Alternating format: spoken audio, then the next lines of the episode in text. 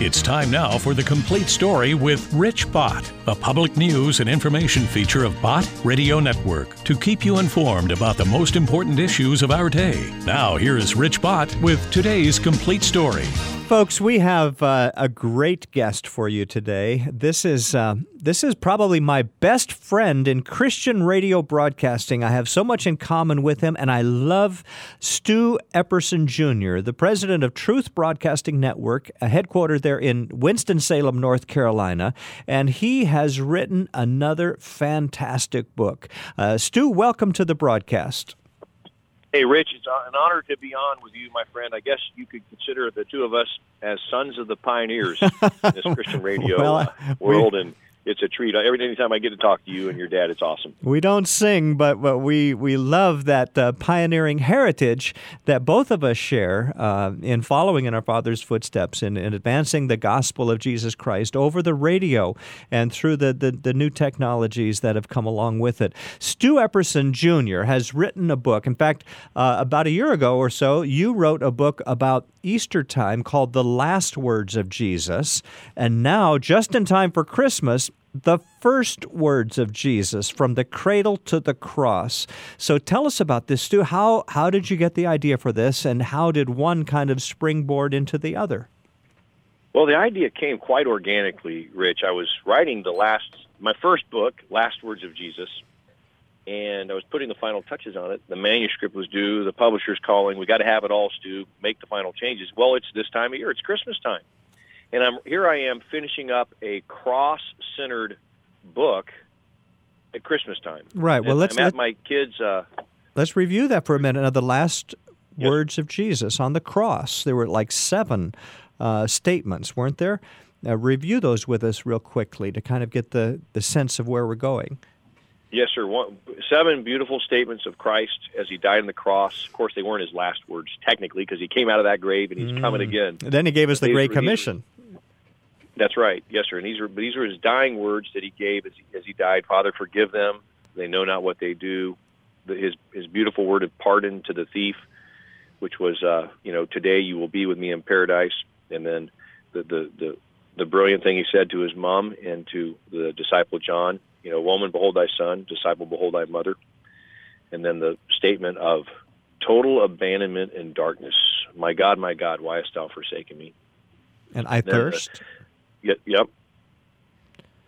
So, so these last statements of Jesus on the cross, but, but it began with the first words of Jesus. Right. And, and, so when I when I saw the title of the book, I had to stop and think, well, what were the first words of Jesus? And uh, and you you you uh, point this out in the book, but the, it's the whole book is just wonderful. Let me read a couple of couple of things here if I can, because you got uh, Dr. David Jeremiah to do the foreword, and, and Dr. Jeremiah says Stu Epperson brings the detail and accuracy of a scholar and the enthusiasm and passion of someone fascinated by the intricacies and the and beautifully woven threads that lead ultimately to the cross and then Jesus' resurrections. So this book is about the first words of Jesus. Tell us about that. Oh no, and it's a great question. And I kind of, you know, on the surface, it looks like I got my books out of order here, and maybe that's, you know, I, don't always get things perfect. I'm a, I'm a basketball player. It's a simple book. We try to do things very simple for people to understand, especially myself, you know. And so I'm writing this. I'm, I'm finishing this book about the cross, last words of Jesus, and it's Christmas time, and I'm I'm confronted with all these carols and hymns at my kid's Christmas pageant. Rich, I grabbed one of those foreign objects that we don't sing from very often anymore, that hymnal. You know what I'm talking about? Yeah, the great hymnal heist. The great hymnal heist. So I grabbed one out of the pew in front of me, and I'm and, and I'm again, my mind is on the cross. My mind is on these powerful words of Jesus. It is finished. These words of the cross, because I'm finishing up that book, and I started to see the cross in a new light, in the in the in the light of the cradle, and the Lord just burned on my heart write a book that connects the cradle to the cross. And the title, I didn't have the title there at the time. In fact, a lot of folks joked with me and said, "Hey, is your next book going to be First Words of Jesus because your first book was Last Words?" I thought, "Well, that's a good idea, but I don't know that it fits." Well, when I started to look at the first words of Jesus, the first actual recorded words of Christ, clearly he spoke words, you know, before he was 12 years old, but the only words we have from Jesus. In fact, the only real narrative we have of specific detail of Christ's life in his three of you know in the three decades before his public ministry were found in Luke chapter two verse forty nine, where he's in the temple and he and he his parents uh, are looking for him frantically. They're in the clamor, just like at Christmas time, crazy anxiety, going here and there trying to find. It's one thing when you lose. Hey, it's one thing when you lose a set of car keys or you lose a CD or a coat, but it's another thing when you lose a kid, and it's even worse when you lose the one who was sent to save the lost, the Lord Jesus Christ. So, so his words come out of that kind of that beautiful story in Luke two, and the, there are two questions: Why are you looking for me? The one who said, "Follow me," all of his ministry is saying, "Why are you following me? Why are you seeking me?" And the second question: Don't you know that I must be about my Father's business. And those are the first recorded words that we have from Jesus. What's the significance of that? Well, the first the, the of those two, well, it's significant that he asks questions because he's doing that throughout his whole ministry. The Luke, the verse prior to that, in, in, in the couple verses prior to that in Luke, to talk about how he's asking questions of the of the teachers. It says that they were all in awe. They were all in awe of him and his wisdom. You know, just at that at that at that young age. The first question really speaks to why do you seek Jesus? You know, why? why and I talk I talk in the book about why do you why do we celebrate Christmas? Is it the lights? Is it the travel? Is it the the vacation, the day off work? Is it the food, the the the festivities, the music? Why do we seek Jesus? What does he have to do with everything? The second question really speaks to his mission. Why did he come? Why was he born on that Christmas night? And what was his mission? And when you discover, when you go deeper, you peel the layer back and you go deeper into the mission of Jesus Christ, it changes everything. You find out there's a cross. Mm. There's a an instrument of execution looming just a few decades out in his future? These are great questions to ask, especially at this time of the year. I don't know about where you live, but uh, right after Thanksgiving, the shopping malls were packed. People were going about getting their Christmas shopping done and uh, starting early. I'm, I'm not really an early shopper, but this book is just tremendous, and it's an opportunity to witness to the saving power of Jesus Christ, especially at this time of the year. Dr. Jeremiah says Stu Epperson also gives us an unfiltered, honest look at how Christmas is a very difficult time of the year for so many. It really is, isn't it, Stu? It is tough, and and that's one thing about this book. I'll tell you, and and, and I don't hold any I don't hold any punches. It's a really clear look into the real rough, barbaric real uncensored Christmas night. That first Christmas night was rough. You got a lady in a crisis pregnancy. You got a, a trip. She's nine months pregnant, and she's on the on the on the back of a beast of burden, traveling over seventy miles through some rough territory, only to get you know they get they finally get to their destination, and there's no room here. See, you know, no room in the inn, and they and then they kind of go into this manure-filled, smelling, saliva-encrusted, you know, manger, a cattle trough, with all these animals. So we, we glamorize it, and so what I try to do is give people a real picture of what this is, and I try to also get into the, the, the elephant in the room that we don't talk about at Christmas, and that is the pain of Christmas. Chapter four, I talk about the dark side of Christmas. Yeah. Rich, can you imagine mass funerals, little baby coffins lining the streets of Bethlehem? Because that's exactly what happened shortly after Christ was was born in the, mm. you know, of hmm. course, he he fled. The angel came in a dream to Joseph. The slaughter of the innocents. Yes, sir. And so Rachel weeping for her children. This was dark. I mean, this was imagine the pain. I mean, losing a child at that age, being just thrust through with a sword at, in, the, in Christmas time. That's not what we. That's not a. What does that have to do with all the the have yourself a merry little Christmas, you know, that we sing and that we go on about? So there's a real there's a real dark side and the, but the the beauty of the savior is he was born to die so that we could be reborn and live mm. so the one person the one young boy 2 and under that escaped Bethlehem that morning that Christmas day that Christmas time okay the one escapee was that refugee Jesus Christ who would come back. And just like Bethlehem is outside of Jerusalem, he would come back outside the gate, gate like Hebrews talks about.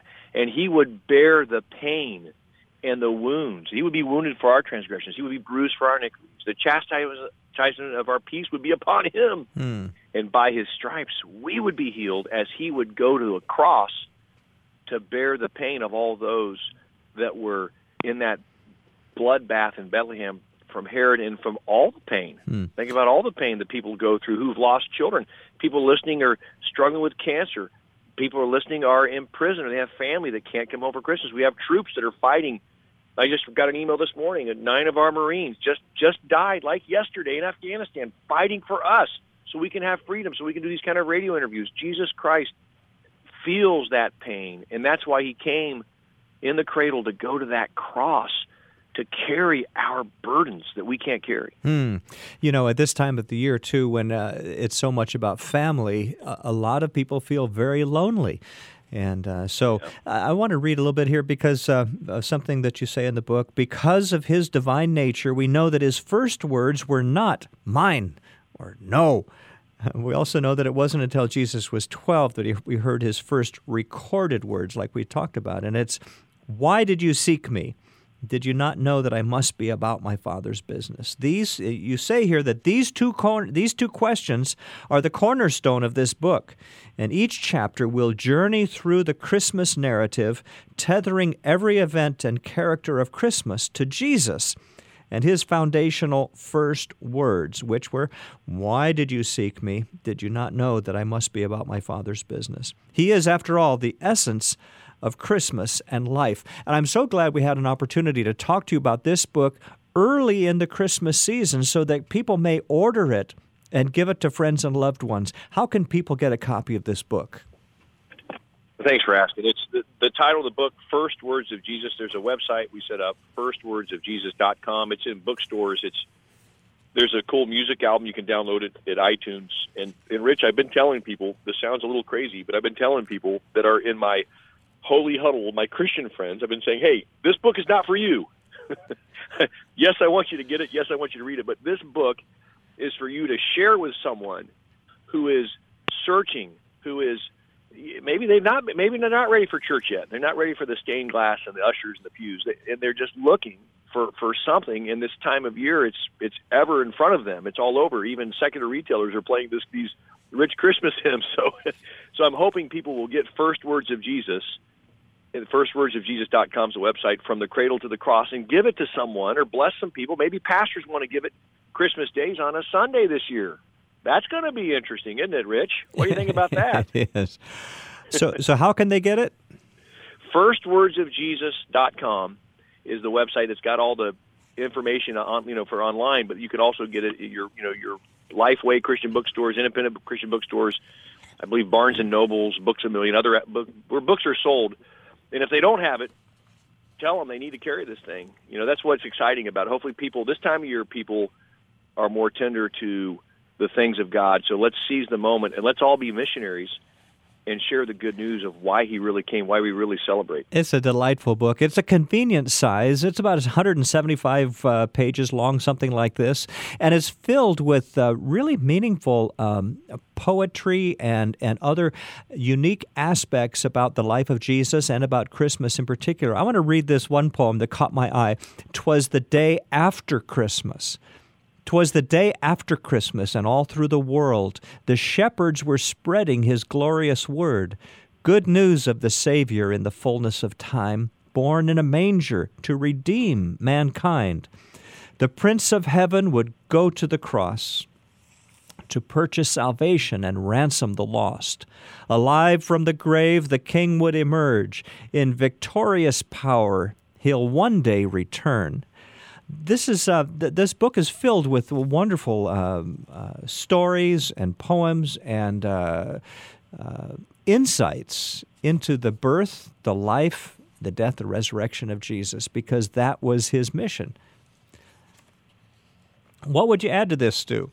Tell us more about your book. Well, I, I would encourage people. You know, we we uh, when I sign this book, when I sign a when I actually get together with you and sign a copy to you, Rich and Uncle Dick What I'll do is I'll sign the word Merry Christmas, but I will I'll make much of that cross that shows up kind of in the middle of the word Christmas, and I'll draw an underline, I'll underline it, you know, and I'll point to it. And I think when we look at the Christmas tree, we need to remember on another tree,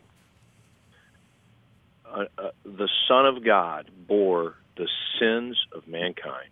On another tree, he was the ornament, see, that hung there naked and shamed and wounded and bleeding so that we could be clothed, so that we could be whole, so that we could have peace. And that's why that's why we celebrate Christmas. That's why it's not like that that poem you just read that, that the Lord put on my heart to, to open up chapter seven towards the day after Christmas. That's why Christmas, hey, to the consumer, Christmas Day is the end. To the believer, Christmas Day is only the beginning.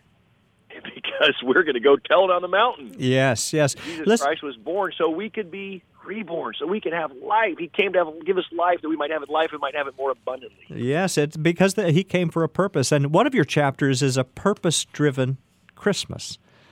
That's kind of neat. Mike Huckabee, Governor Mike Huckabee, said Stu Epperson's first words of Jesus gives us a thought provoking and engaging look at how that simple and miraculous Christmas connects to the resurrection, how the cradle is connected to the cross. I highly recommend it. Governor Mike Huckabee.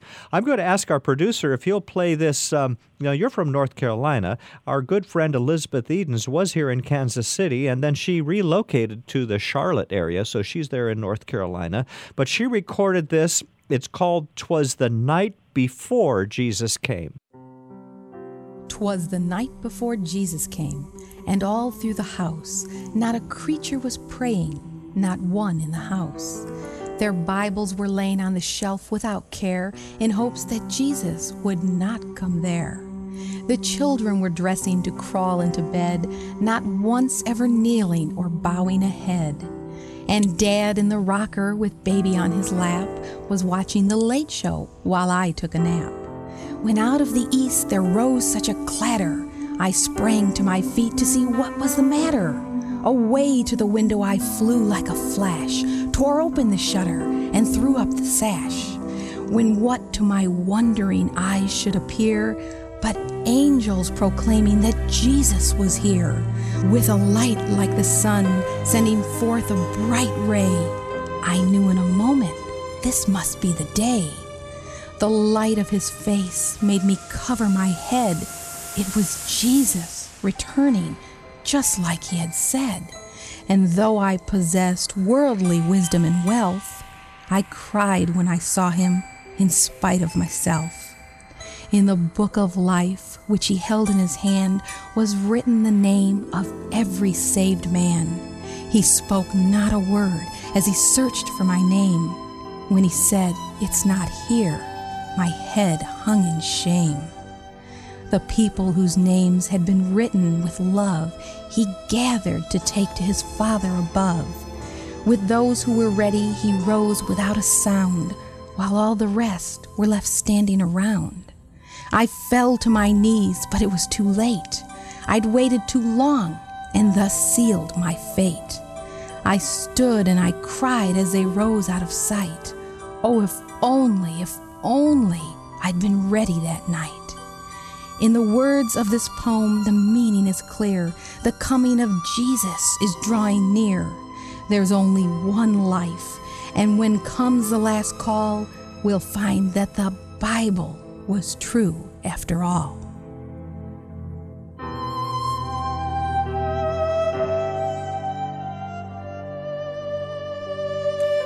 The Bible is true after all. And that's why it's so important, especially at this time of the year, isn't it, Stu? Amen. This is the Bible. This is the Word of God that is reveals to us everything we need to ah. know about who He is, why He came, and it really is one of those books that it will change our life forever if we just can get get into it and make make it central to everything, especially this time of year at Christmas. Stu, you and your wife Julie have such a beautiful Christian family. How many children do you have?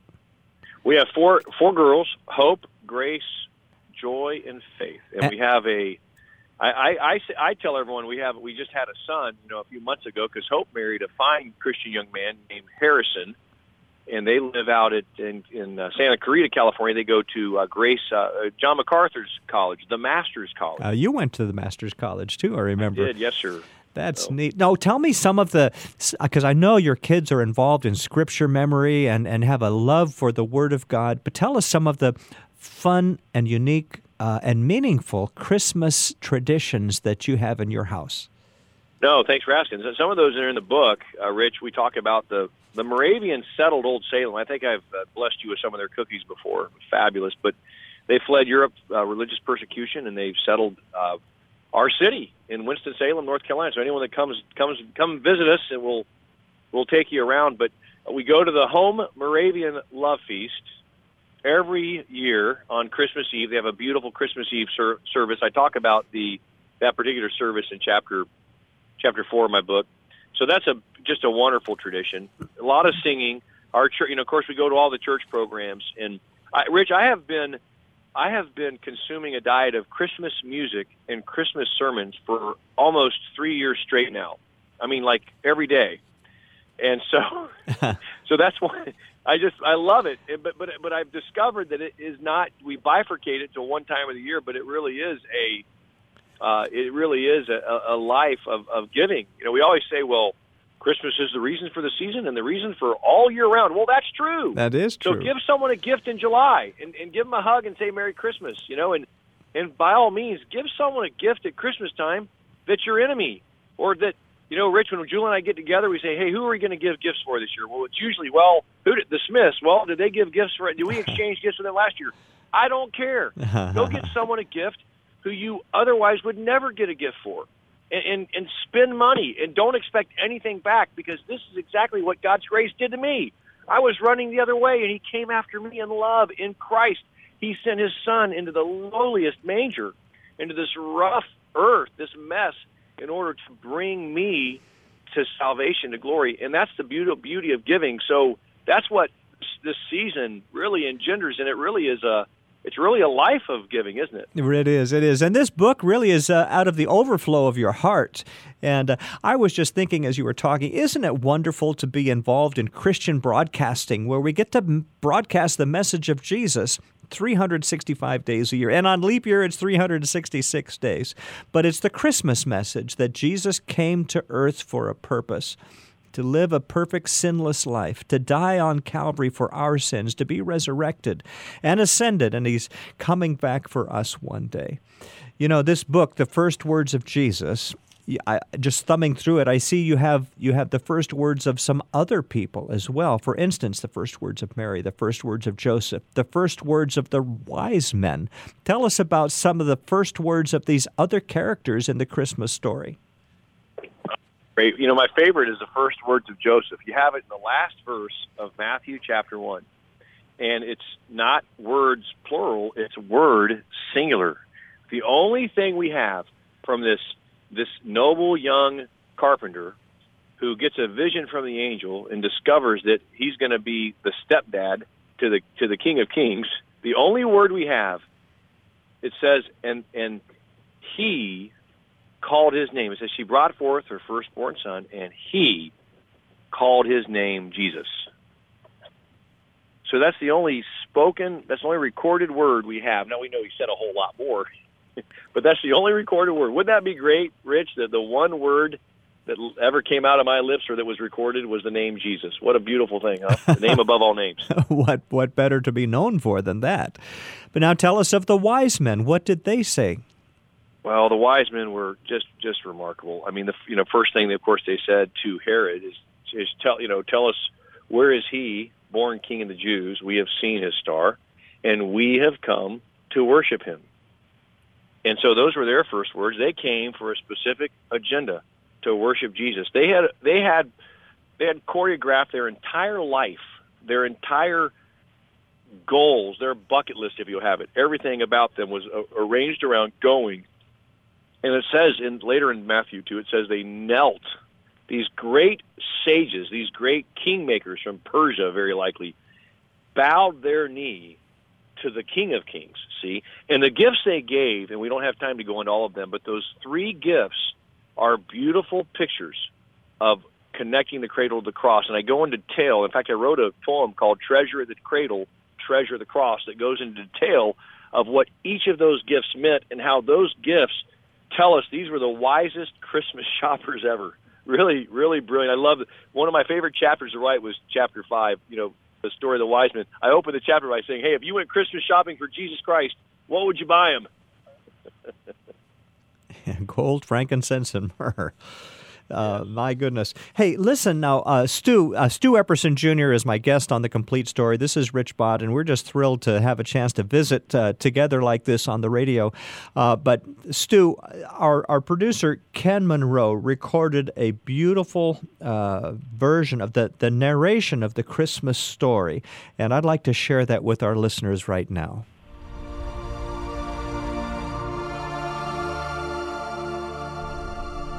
And it came to pass in those days that there went out a decree from Caesar Augustus that all the world should be taxed. And this taxing was first made when Cyrenius was governor of Syria. And all went to be taxed, every one into his own city. And Joseph also went up from Galilee, out of the city of Nazareth, into Judea, unto the city of David, which is called Bethlehem because he was of the house and lineage of David, to be taxed with Mary, his espoused wife, being great with child. And so it was that while they were there, the days were accomplished that she should be delivered. And she brought forth her firstborn son, and wrapped him in swaddling cloths, and laid him in a manger, because there was no room for them in the inn. And there were in the same country shepherds abiding in the field, keeping watch over their flock by night. And lo, the angel of the Lord came upon them, and the glory of the Lord shone round about them, and they were sore afraid. And the angel said unto them, Fear not, for behold, I bring you good tidings of great joy, which shall be to all people. For unto you is born this day in the city of David a Savior, which is Christ the Lord. And this shall be a sign unto you. You shall find the babe wrapped in swaddling cloths, lying in a manger. And suddenly there was with the angel a multitude of the heavenly host, praising God, and saying, Glory to God in the highest, and on earth peace, goodwill toward men. And it came to pass, as the angels were gone away from them into heaven, the shepherds said to one another, Let us now go even unto Bethlehem, and see this thing which is come to pass, which the Lord hath made known unto us. And they came with haste, and found Mary and Joseph, and the babe lying in a manger. And when they had seen it, they made known abroad the saying which was told them concerning the child. And all they that heard it wondered at those things which were told them by the shepherds. But Mary kept all these things and pondered them in her heart. And the shepherds returned, glorifying and praising God for all the things that they had heard and seen, as it was told unto them. Amen. Amen. That's the story of Christmas. That's what we celebrate at this special time of the year. Uh, Stu Epperson Jr. is our guest on the Complete Story broadcast. He's written a book, The First Words of Jesus, From the Cradle to the Cross. And Stu, tell us once again where people can get this book. Yeah, thanks. Firstwordsofjesus.com is our main website with all the information. And then there's bookstores have it in a lot of great outlets. You know, just ask for First Words of Jesus. It should be in the inspirational section, but it's it's a Christmas book that goes a little bit deeper into what Jesus said and why his mission changes everything and really how to know Christ. If you don't know Jesus, you have no mission, you have no point, no purpose, no peace. And that's why I wrote this because when you connect with Jesus Christ, not just the baby, but the man on Calvary, everything changes. All right. Wordsofjesus.com firstwordsofjesus.com. Thank you, Stu Epperson. Thank you for writing this book. Thank you for sharing with us today on The Complete Story. This is Rich Bott. Merry Christmas, everyone.